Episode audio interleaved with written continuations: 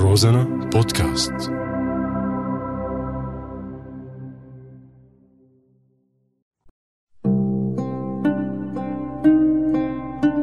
بعدك على بالي. مو جاي على بالي اكل ما عم اشتهي الأكل. هذا هو حال السوريين اللي لسه في عندهم إنسانية.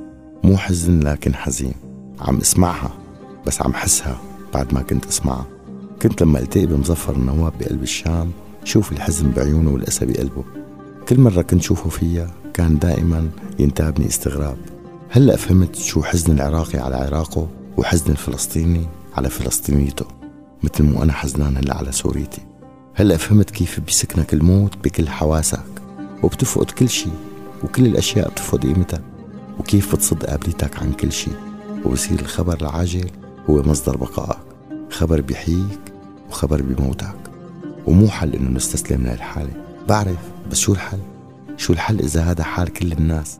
الناس خايفة تحكي مع بعضها. الناس خايفة من كل شيء من رنة التليفون لصوت الميك فوق راسها. وحالة كآبة عامة ساكن الكل ونحن فايتين بدويخة. وهي عرفنا سبب المشكلة. معناتها صار لازم نلاقي حل. والحل عند الحلال. والحلال بده نملة. والنملة بدها بحر. والبحر بده موجة. والموجة قصيرة.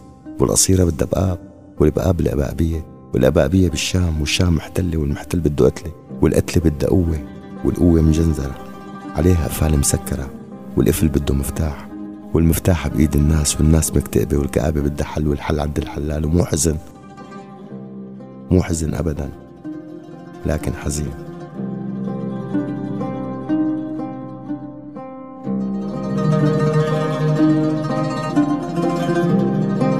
وبعدك على بالي